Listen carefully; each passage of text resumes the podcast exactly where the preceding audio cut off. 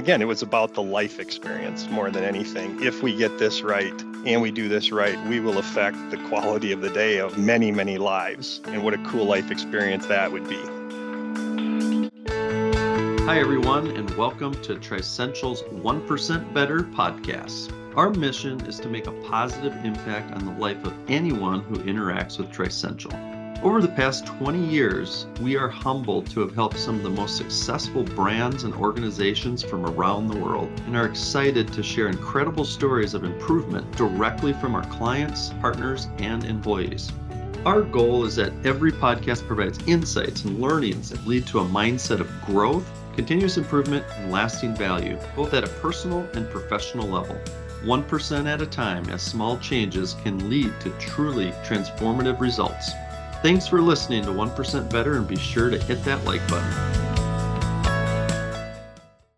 Hello, I'm Craig Thielen, and this is the 1% Better podcast. Today is our ninth episode of the 1% Better podcast, and the number nine has been a big number uh, over the ages. It's the last single digit number in our counting system, and it represents the end of a cycle ancient mathematical philosophers called it the finishing post, and ancient Greeks called it the horizon. So at Trissential, we also believe in numbers, in particular in the number three and the power of three, which is where Trissential got its name, and we will talk more about that. Back to nine. Nine divided by three is three. So it's very appropriate with that that we're having Keith Korsi on this episode, and Keith is the founder and CEO of Trissential. So Keith, a lot of math there, but welcome to 1% Better. Thanks, Craig. Obviously, huge fan of what we're doing here, and I've loved every episode, and you've had some great people on, so happy to be a part of it. Well, let's get started, Keith, with the whole backstory with Trissential being the founder. And by the way, this is our 20th year, and the impetus behind this podcast. This is 20 years that we've had as a company, and all the great organizations and people we've run into, and share those stories. So, take us all the way back on the story of how Trissential was started.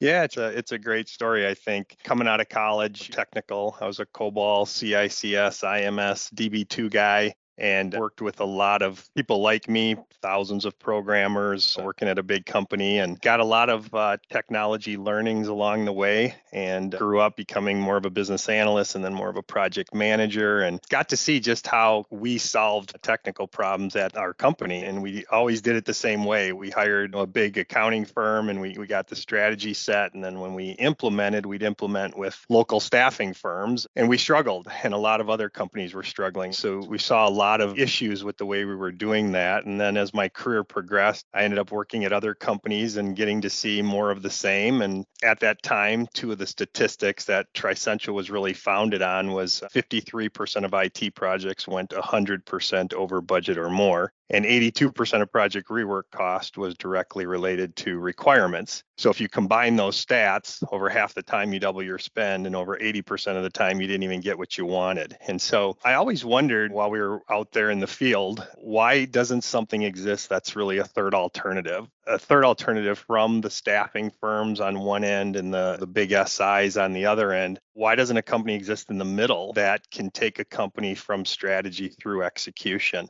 And that problem or the solution to the problem I saw, I just didn't see existing. And I shopped that idea with a couple really smart people that I had worked with and said, if a company existed like this, what would you think? And they emphatically said, we join. And, and you start thinking about that experience of, okay, if we could bring that value prop to a company and fix those problems and really help that organization advance, what a great career that would be. And so that was really the vision behind Trissential is being that third alternative and then really creating a life experience when you talk about 1% better creating a life experience that was different for the employees that worked at Trissential and people who had the same belief system and wanted the same life experience of going in and helping an organization get better and really teaching them to fish and the value prop of we're going to leave you better than where we found you kind of a do manage mentor situation. And then when we're done we're all going to high five and hug and say mission accomplished. And so that was why Trissential came to be to fill that third alternative and hopefully do it with a life experience that the best people in the industry hadn't been a part of in the past.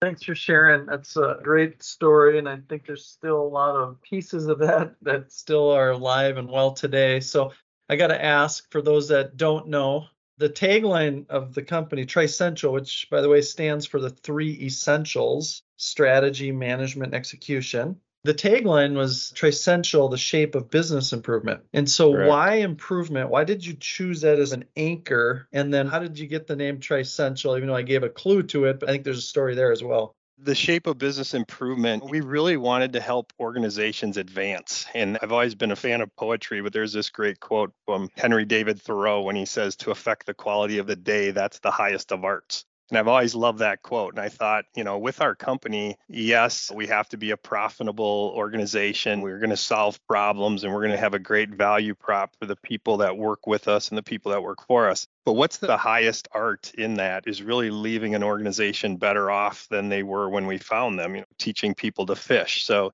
the idea of the shape of business improvement, that's a play on obviously the essential business model and tri-essential, the message of strategy management execution. We thought when we leave, we should leave that organization and those people in a better spot. And we've taught them what they need to know and they can go off and do this on their own. So we thought the shape of business improvement tying that all together that we want the organization to improve and it ties into our business model. We thought that was pretty catchy and very realistic with what we wanted to accomplish for an organization. Well, the old saying is you can learn something new every day. And I certainly learn something new with every podcast. And I just learned something new. We've been working together for roughly 15 years, and I never knew you were a fan of poetry. yeah, don't tell too many people. I'm not sure that's a great one. It but might get I, out. I think great things have been said, and I like to remember them and kind of try to live by them.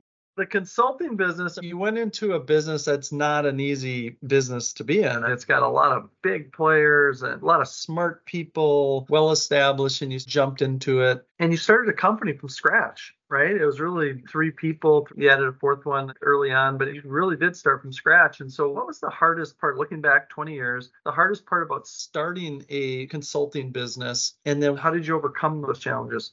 Yeah, the hardest part by far was also, I think, the most exciting part was we knew we were going to take a completely new message to complete strangers. So those of us who jumped in early on the Trissential game, we were in non-competes and obviously wanted to honor those. And so when you really thought about the excitement of let's start this company, we believe in our mission statement to have a positive impact on the life of anyone who interacts with Trissential. We believed in that. We believed in our value prop. We believed in the people that we had talked to that wanted to come work with us. So we really believed and had a lot of excitement around that. But the hardest thing is when you take a new message to complete strangers with a name that no one has ever heard of and you say this is a value prop trust us. And we told our wives give us a year. If we don't make it we'll punch out and go get real jobs again. But we get one year of no pay and and let's just see if people don't buy this then we're worried there's not a value prop to be had. And so our wives agreed to it. And thankfully, in month nine, we signed our first client. In our 10th month, we signed our second client, and our third one came shortly after that. And so we got in under the deadline. We didn't have to shut her down. And that was exciting. And, you know, I remember when I was reading Good to Great for the first time, and there's a great component in there about a Stockdale paradox. And, and it's this concept of you, you have to have unwavering faith that you're going to succeed while you confront the brutal facts of your reality. And I, I, remember reading that the first time, and I've read that book several times. And I just remember thinking we didn't know what the Stockdale paradox was, but we had it. We had unwavering faith that our message would be good. We would be able to create an environment and a life experience for clients and employees that they had never experienced before in this industry Yet, while we confronted the brutal facts of no one knows who we are, no one has heard of this company called Trissential, people buy from who they know and trust. How are we going to do that with complete strangers? We always believe we'd be successful. And we thought if this works, we will have done a very hard thing with this new organization, but it will prove out people believe in value and we could win them over with a message that says, here's where we're going to take you on this journey and here's how it's going to start and here's how it's going to end and it's going to be great for everybody. That was our belief. So we lived that Stockdale paradox without even knowing what it was. Yeah, I mean, if you had to say what's the greatest trait or consistent trait of entrepreneurs, it's that what you just said. It's that unwavering faith because there's challenges literally every day. You question yourself, but you have to have that belief system that it's going to work out. And I think that applies even well beyond starting a company even though the stakes are greater, right? To some degree, you take your life savings or you take your 401k, you're putting things at risk. You could apply that, I suppose, to anybody in their job, their role, in their personal life, having that faith that, hey, it's going to work out. I'm going to get through this, right? Yeah, just an internal fortitude and it's a competitive nature with yourself and just the belief that you will get through it and you will. I'm a pretty faithful guy in my personal life, and so I lean on that a lot. We had really unwavering faith that this would work. And again, it was about the life experience more than anything. If we get this right and we do this right, we will affect the quality of the day of many, many lives. And what a cool life experience that would be. Yeah, absolutely. So, what about on the flip side? There's been a lot of evolutions. I don't think we'll be able to cover all of it of just how Trissential's evolved over the years, the 20 years. But when you look back again, what are your proudest moments looking back? Oh boy, you know it's it's funny. I was telling somebody the other day when we were talking about when someone retires, and I always use the Super Bowl analogies, right? Everybody wants to go out like Montana, win four Super Bowls, and some people go out like Elway, win the big one, and then call her quits after that. And then there's folks who do it the Aikman way. You get your one, and then you go deep into the playoffs, but you never get back there. And I've thought about that often about the Super Bowls that Trissential has won. And obviously, just making it is probably one of the proudest moments I've ever had is when you hit that two, three year mark and everybody knows the stats of what percent of companies fail before year five and you're rolling in years two and three, just making it and getting people to believe in the dream and then follow. And just knowing we were going to make it was one. Obviously, when we sold the company, having an organization find us from Germany and say, we want you to be our launch point into the US and we want to take your intellectual property to 30 countries around the world. That was a huge Super Bowl win.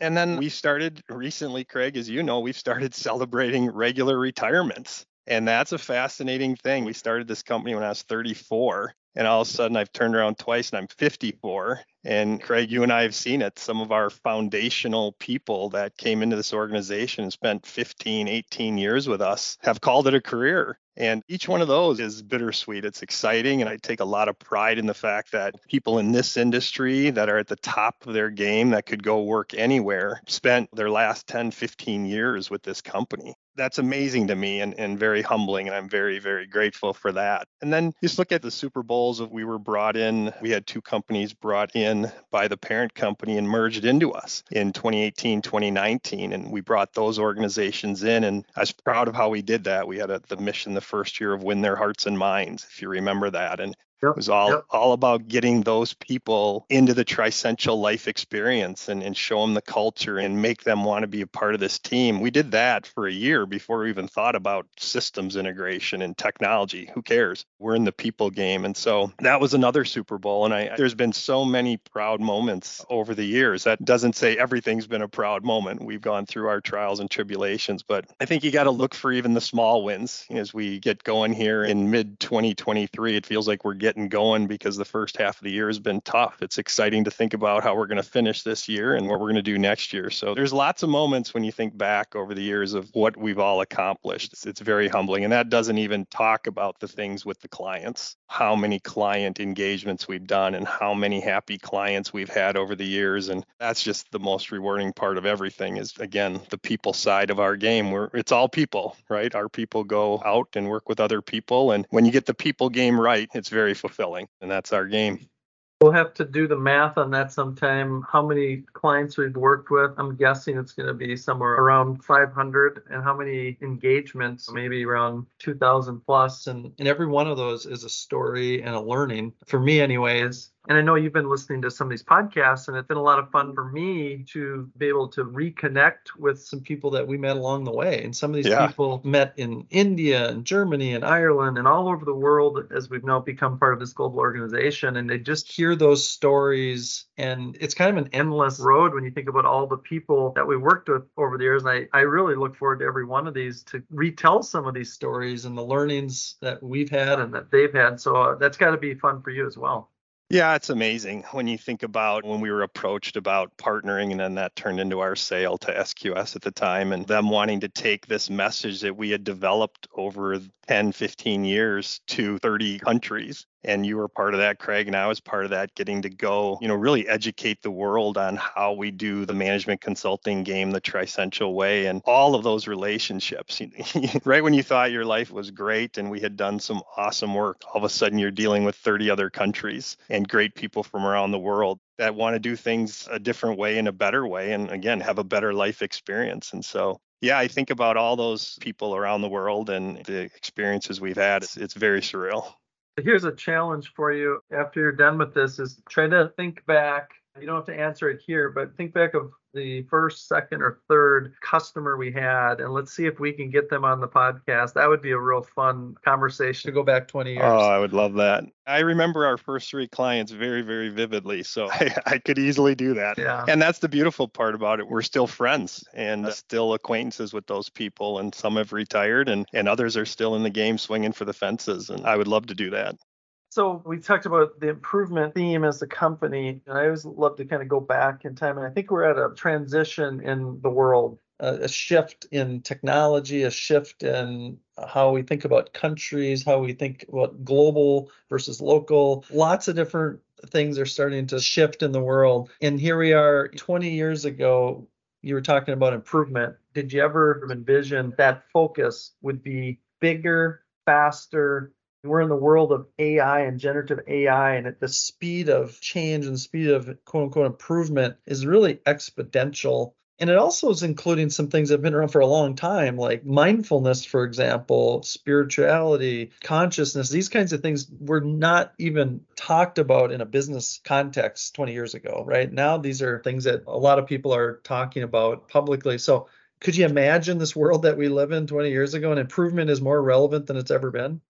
No, I would have never thought the improvement message from 20 years ago would be a timeless message, right? Which is what it's kind of turned out to be. You know, we always know we're trying to improve and get better, but where we're at today with the speed of technology is amazing. You and I have talked about that with AI now on the scene. And again, organizations are going to need to keep up with it. I would have not thought we had created a timeless message, but very excited about how it still relates and it's going to relate now forever. It looks like it is timeless because there's always something to improve on. And you're right, the whole human side of companies now. And I remember listening to one of the podcasts with Tom Goodell, and he talked about a couple things that I really loved. He said leadership is now about self regulation and being deeply self aware. When you think about those kind of concepts, that is what we need. That's what the world needs. That's what the organizations need. They need deeply self aware people. You know, Craig, at our company, we're very into the personality profiling game and making sure that we understand how people are wired and how they want to be communicated with.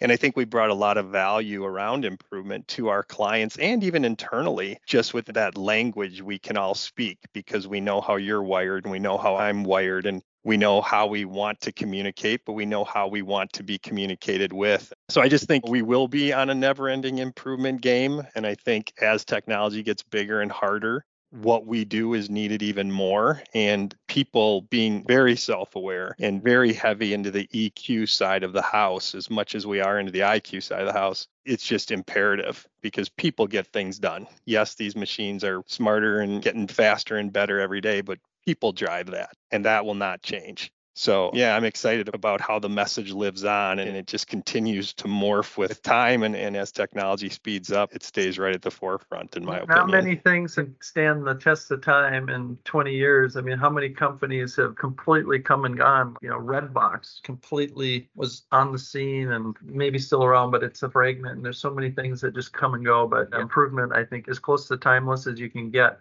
So let's shift gears here from big company level stuff which is fun to go back through the memory box a bit. But let's talk a little bit more personally. There's been a lot of trials and tribulations and clients, and when you're working with people, we have a lot of variables every single day. What have you learned personally, Keith, over the past 20 years from just again running growing selling integrating working with people at many many levels clients what have you learned on a personal level Oh man, Craig, there's so much there, but I think when you boil it all up, I would say my overarching biggest learning is it's just all about people all the time there's all the sayings, right? People don't care what you know till they know that you care, and people don't buy what you do, they buy why you do it. All the catchy phrases. But at the end of the day, being an expert or trying to be as educated as you can on the people game and what makes people tick, I think is the biggest learning. You cannot treat everybody the same. People are not the same. If you know the tool we use, Craig, and it divides people up into four quadrants. And if you think about that, only 25% of the population is, is the same quadrant as you.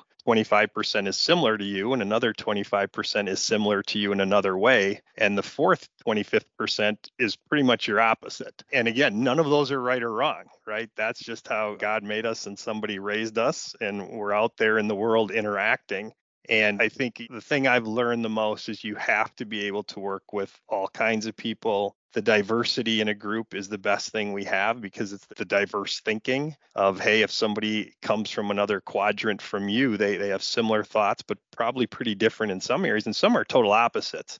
And when you get a group of diverse people at the table, and you can communicate your way through that. Whatever is the issue or the initiative you're talking about, you come out with a really good answer, in my opinion, because you've seen everything from left field, right field, and from home plate. And I think organizations and teams that figure that out and welcome the dynamic tension, we talk about that all the time here internally. I love dynamic tension because it means we care and it means we're uncovering all the gotchas or as many as we can find and then you can make really really good decisions. So i've learned a lot over the years on a lot of topics but i think at the end of the day that's the most important is people get this done teams come together groups come together cultures come together there's subcultures within the cultures. And if you can be a student of that game and navigate through that you have a much better chance of success I think there's a growing understanding out there that diverse teams perform better. You're referencing a tool that we use. There's lots of different tools that different organizations use, but personality traits and behaviors. We'll share the link to this one in our show notes. But it is helpful, and diversity does create broader thinking and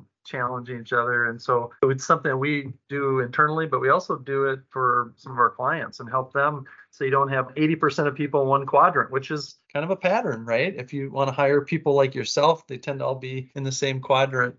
So let's keep going on the personal front in this podcast has been really interesting to talk about professional improvement, which we're quite used to doing in the Western world versus personal improvement. And so uh, both you and I have been involved with our kids and youth sports coaching. I know you're really passionate about that. I'm curious, what have you learned from your business learnings and brought that to working with kids and vice versa? Have you learned something from that? Do you see similarities? Very different contexts, but still people, right? No, you're exactly right. And just little people, uh, you know that. And I appreciate the question. Yeah, I was a youth baseball coach for my son from age four up until we turned him over to the high school team. And I was, I helped coach hockey team of my sons and I, I helped out on some basketball teams with my daughter. And I would say, again, the personality game, granted, their kids and their brains aren't fully formed, but kids respond just like adults, right? They respond differently to different situations. And you got to kind of find the magic with each kid. And one thing I would say I learned from the kids is how much they can handle. And my best story on this is when we moved to Minnesota and my son was nine and I didn't coach that year. I didn't know anybody. I just came and settled in. And at 10 years old, they asked me to coach the first traveling team. So we were going to create a traveling team of players, and I coached in house. We had an in house league, and then this special group of kids that made the tryout would play on the traveling team. And I remember the first parent coach meeting of that traveling team. Here I've been in Minnesota now for six months. And in front of the parents and the coaches, I said, So, what's the championship here? How do we know when our traveling team is the very best baseball team in this state? And it was very quiet and some grumblings. And I was dead serious. I wanted to know. And one of the parents said, Well, you'd win Gopher State. And I'm like, all right, guys, we have our marching orders. Our mission is to go win Gopher State as a baseball team. I know anything about sizes of teams, none of that. We're just going to take this 10 year old baseball team to Gopher State. And that was our mission. And I'm happy to say, as 11 year olds, we won Gopher State. It was just a mission we put out in front of ourselves with a why not us mentality, right? Why not this group of kids from Orono, right? There's only 14 of them and only 20 tried out. Yeah, yeah. Why not us? We always talked about how do we outwork our competition, right? How do we, when they're taking 50 ground balls, we're going to take 100. They're going to take 20 pop ups, we're taking 40. Why not set the pitching machine at high school fastball for your 11 year olds if they can handle it? These kids just had this belief system that we're just going to have to go win this Gopher State tournament. And that year, I think we were 30 and three in the championship game. We almost 10 run them. It was just a machine of a team that just had this belief and, uh, you know, I learned from that. Like, wow, setting goals, you know, everybody hears about that, but it wasn't really setting a goal and putting a post it on your mirror.